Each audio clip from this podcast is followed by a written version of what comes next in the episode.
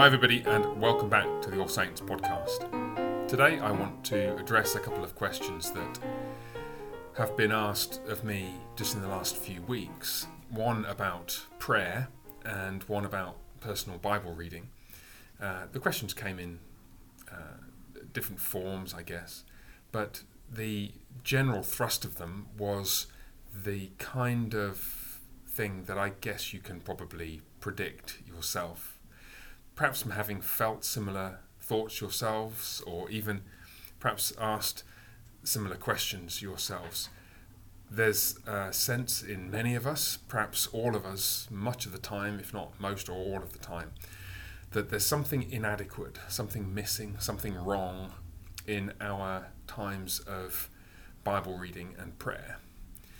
And I've been asked just in this last couple of weeks, a couple of times, and many, many times in the past. Pastor, what can I do about this? Pastor, what advice do you have? My times of Bible reading feel uh, less exciting to me. I feel less zealous for the word than I have done in the past.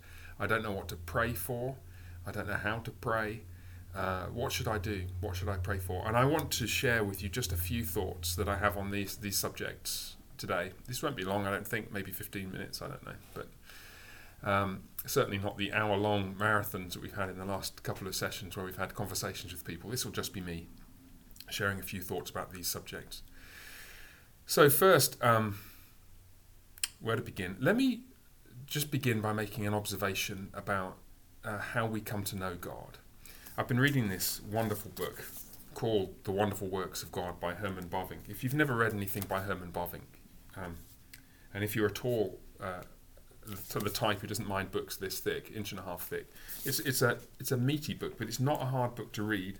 It is 500 and something pages long, but I recommend this book. It is a wonderful, wonderful book about the wonderful works of God. One of the points that Bavinck makes in common with uh, many in our Reformed and evangelical tradition is that we can't know God unless He reveals Himself. It's a really interesting thought that God is is unknown to us unless he chooses to disclose himself to us. He's unknowable to us unless he chooses to disclose himself to us.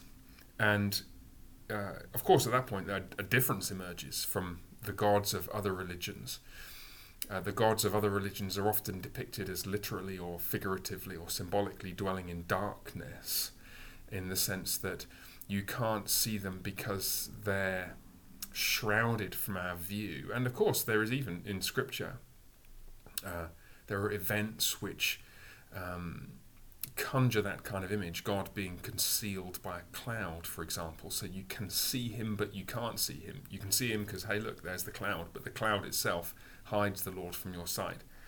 But it is interesting to me, just and Bavinck even quotes this text in 1 Timothy 6 16. I was just chewing this over earlier today where Paul speaks of the blessed and only sovereign, the King of kings and Lord of lords, who alone has immortality, who dwells in unapproachable light, whom no one has ever seen or can see. Our God is not a God who dwells in darkness, therefore we can't see him. Our God is a God who dwells in light, therefore we can't see him. It's not that we can't see God because it's too dark. We can't see God because it's too bright. God says to Moses in the book of Exodus, No one can see me and live. And of course, um, theology, uh, understanding of Scripture rightly tells us that the essence of God is invisible. But if God were to pour forth all his blazing perfection, all of the things that make him who he is, and make them visible in some visionary way to us so that we with our created eyes could see all that which is true of the creator all at once. We will be blinded by it. It's not that we would see darkness. It's that we'd see so much that we couldn't take it in. We can't know god not because he's impossible to find. We can't know god not because he's in darkness. The reason we can't know God is because He is light, and in Him is no darkness at all, and the light would blind us. So, what has God done to reveal Himself to us? Well, He's done some fairly obvious things. He's um, first, well, maybe this isn't obvious, but it's worth saying, um, even if it is. God made the world in the first instance as a revelation of Himself. Uh, it is wonderfully and gloriously true that God is actually manifested in all created things. Psalm 19 declares that the heavens declare the glory of God, and the skies proclaim the work of His hands and day by day they pour forth speech, and night by night they display knowledge. And there's no speech or language when their voice is, where their voice is not heard. All the things that God has made shout and scream about Him. And of course, it's obvious why. I spoke about this recently at Gloria Sancta, uh, but just briefly to cover again some of that ground. Uh, everything comes from God. There's no other principle to which God looks when He's trying to figure out how to make trees and rocks and flowers and mountains and people he sees himself, he reflects on his being, his character as the triune God, and the world is patterned on him. Human beings supremely are patterned on him. That's why in Genesis 1 we're called the image of God. But all things are in God's image in that derivative sense, in that things display God's perfections. Now, uh, we are unable to perceive rightly God's perfections in all things because of our finitude and particularly our sinfulness. But God has, in Calvin's word, added a second uh, source of knowledge of God, not so much to displace or replace God's revelation in creation, but to show us what that revelation in creation and in history means. The scriptures are God showing us how to read what He's done in the world and what He's done in history.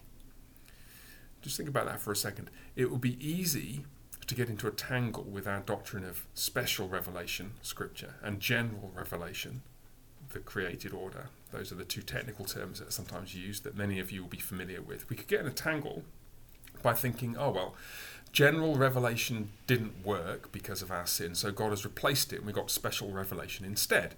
And you kind of see why that's true to a certain extent. It is true to a certain extent, but it's actually subtly mistaken. Because what Scripture actually does is it tells us not just additional and new things about God, but it tells us how we ought to interpret the things that we see around us as well. Just take some obvious examples, and, and this is an example. As soon as I've said it, you'll start to be able to generalize it to other things.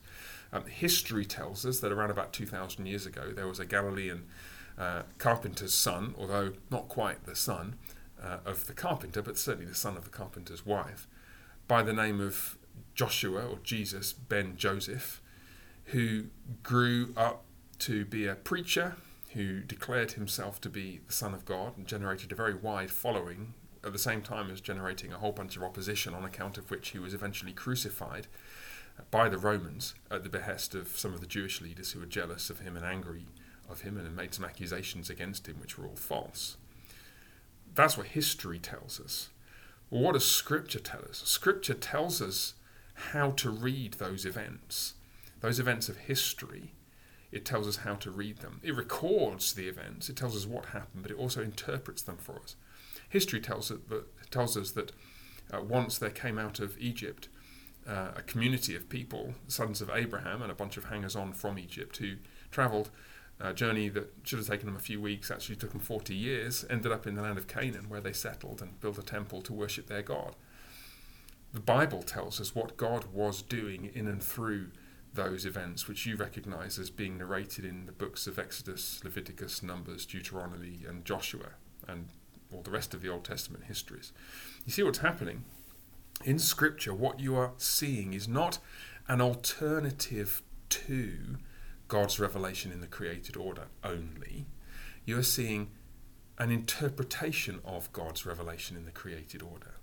Now, um, what does this do for our um, the practicalities of our Bible reading? Well, what I want to encourage you to do is to think about your life as a revelation from God that is being played out with you as the lead character, at least the lead character in your life from the perspective from which you see it. Of course, we are bit part players in God's drama, but it doesn't do us any harm, at least uh, in one sense, to think of ourselves as a, as a character in the drama that the living God has orchestrated from before the creation of the world. And here we are, wondering what to do as God is revealing his purposes in and through us. What's he doing, and how are we supposed to respond to this, and uh, how are we supposed to interpret the things that happen to us? Well, we can't interpret our lives. We're fallen and fallible creatures. We need this new and second light, the scriptures, to be shone upon us, to show us what part we should play in the drama of history where God has placed us, and He's placed us in the drama so that we see it from a, the perspective of, of, a particular character in that history. And so God tells us about ourselves. He tell us, tells us that we're precious to Him. We might be a bit part player, but we're created in His image and renewed in the image of Christ, and we're called to take on particular responsibilities which are commensurate with the opportunities that we have and the place that God has put us in. And my goodness, here I am, I'll speak of myself, a husband, a father of three, pastor of a uh, enthusiastic, medium-sized and growing church with a whole bunch of other responsibilities. What am I supposed to do? What are the lines I'm supposed to say? What are the what's the part I'm supposed to play in it? My goodness, where could I go for insight to interpret this cosmic historical drama in which God is revealing his glory in the whole of human history and he's dumped me in the middle of the I don't know what act it is in the middle of this uh, play that is the whole of human history. Where do I go to figure out what to do? I have to go to the scriptures. I have to go to the scriptures to figure out what God is doing about around about me, to figure out what He's doing in me and through me, how to interpret, how to respond to the circumstances I'm in, and so on. You see, if we approach the scriptures in that way, it, it doesn't give us a Bible in a year, three and a half chapters a day Bible reading plan. But I think it operates at a very different level, and perhaps I think a more helpful level for at least some of us. Perhaps it might operate at the what would we say, the emotional level or the volitional level, to do with how we feel about the Word of God and how we're inclined towards it. Are we not inclined, if we can see ourselves in that way, as the privileged players on the stage of history who desperately need to know what's going on and what the great architect of history is doing. And he's given us the blueprint, he's given us the scriptures, which are filled with breathtaking simplicity and mind boggling complexity. And he's right, have at it, here it is. Go figure out what it is that you're here for and what it is that you're here to do. That's what the scriptures are. Now, I think for myself, approaching the Bible in that way actually probably does as, as much good, if not more good, for me personally than all the Bible reading plans in the world. And I've used a few. It's not that those plans aren't helpful, and if you've got one and you're finding it helpful, I encourage you to use it. But um, I want to encourage people to dive into the scriptures for the right kind of reason because I think that will likely be more sustainable in the long term. Here we are, what is it, the 17th of January as I'm recording this. Some of you began New Year's resolutions two and a half weeks ago and you're already feeling terrible because you're four days behind in the Bible reading plan for the year resolution. What's going to get you back on track? Well, it's not a longer, sharper, heavier stick to whack yourself with. It might be a great thing to, you know, take an hour on Sunday afternoon, get back up to speed with your Bible reading plan. And if you've fallen a bit behind, I encourage you to do so. But what's going to keep you on track, I think, is a sense of what it is that we hold in our hands here, by which God is leading us through history as precious actors. I don't want to say that irreverently, precious characters in the drama that He is weaving in and through us and through countless billions of other people. So then, something on Bible reading. Prayer. Well, how does prayer fit into that? I, I, I here I want to point out something extremely obvious. Um, in uh, Matthew chapter uh, 6, uh, Jesus is asked um, how. Uh, sorry, this is not how Jesus asked. This is the Sermon on the Mount. This is just Jesus going off on one uh, with the, the long sermon that, that announces um, uh, in a sense, in Matthew's gospel, sets his agenda for his ministry and a bunch of other things besides. But uh, you know that in uh, other gospels, the the teaching on the Lord's Prayer is prompted by a question from the disciples teach us how to pray. Well, here Jesus just jumps in when you pray, and then he tells them first what not to do, and he says, Don't pray in an ostentatious way. Um, verses 5 to 6 of Matthew 6. Um, that's what the hypocrites do. They've received their reward, the adulation from others for their many, uh, for their long words and their complexity. And it, I have no problem at all with our, our beautifully constructed prayers. I, am tremendously blessed myself by the thoughtfulness and the care that goes into the composition of the prayers that the deacons and the elders lead here at All Saints. But um, if you don't find it possible to construct prayers as beautiful as that on the fly, then join the club. I'm in that club. Uh, and just pray what uh, comes to you, but particularly, and Jesus is going to go on to say what you should pray, don't think that you need to pray great long prayers. Verse 7 When you pray, don't heap up empty phrases as the Gentiles do, for they think that they will be heard for their many words. I'm sorry to say that many of us just need to hear that uh, exhortation, actually, that encouragement. Don't think that we will be heard because of our many words.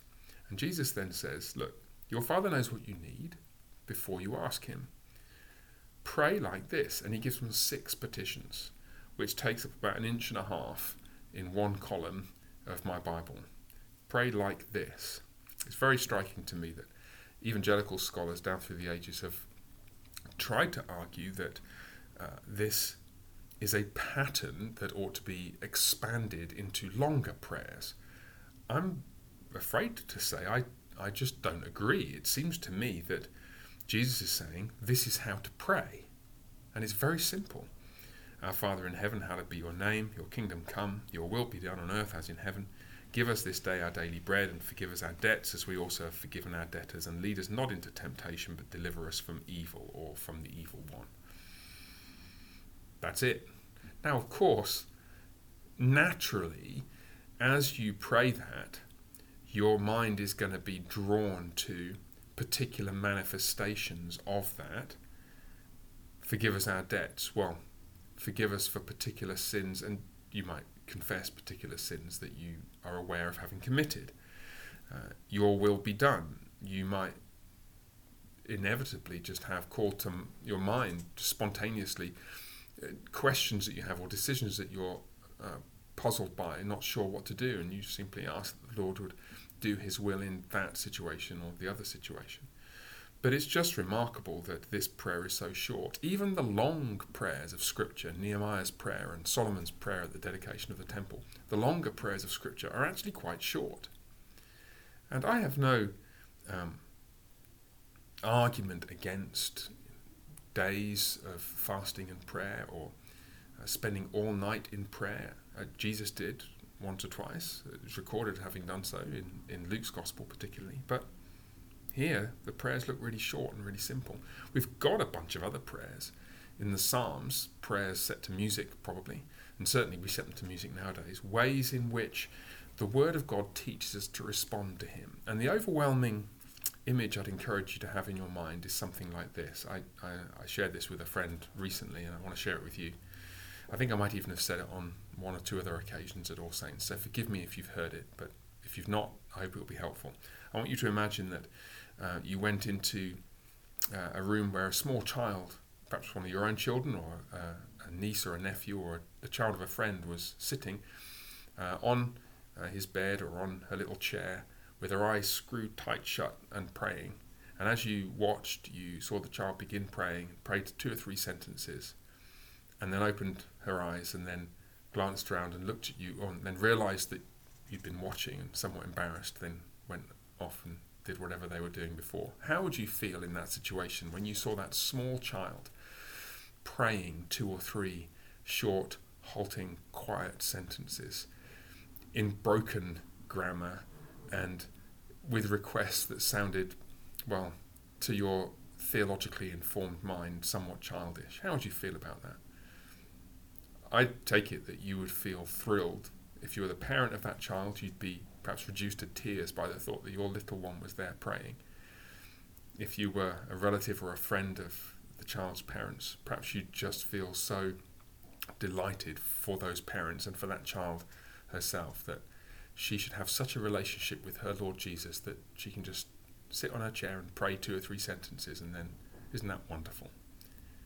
Well, the way you look at that child, the way you are thrilled and delighted and encouraged by those two or three sentences of prayer, do you think that's so very different from how our Heavenly Father looks at us? Really? I genuinely think that when the Lord God, our Father, looks down upon us and sees our two or three halting sentences in broken grammar with requests that frankly look a little childish at points and somewhat immature and perhaps even misguided, I think our Father is delighted with us. We have no need to think that we come to our Father to impress Him. What we are is His children. Uh, we've been invited to uh, not just live these privileged and wonderful lives uh, on the stage of history that He's orchestrating, but also to read his interpretation of that great drama in the scriptures so we know how to navigate the various scenes that he leads us through. And more than that, we get to talk with the author of the play. Anytime you want, you just drive along in the car. Don't close your eyes if you're driving along in the car. You're sitting at your desk or you've got five or ten minutes in the morning, you've got a cup of coffee. Receive that cup of coffee with thanksgiving in your heart Receive the coffee as an act of worship to the Lord. Enjoy that cup of coffee as an act of devotion to Him, and as you do so, give thanks to Him for everything else. How would you look at a small child who spoke to their Heavenly Father in that way? Wouldn't you envy their piety? Well, how foolish of us to envy somebody's piety. Wouldn't it be better just to join in?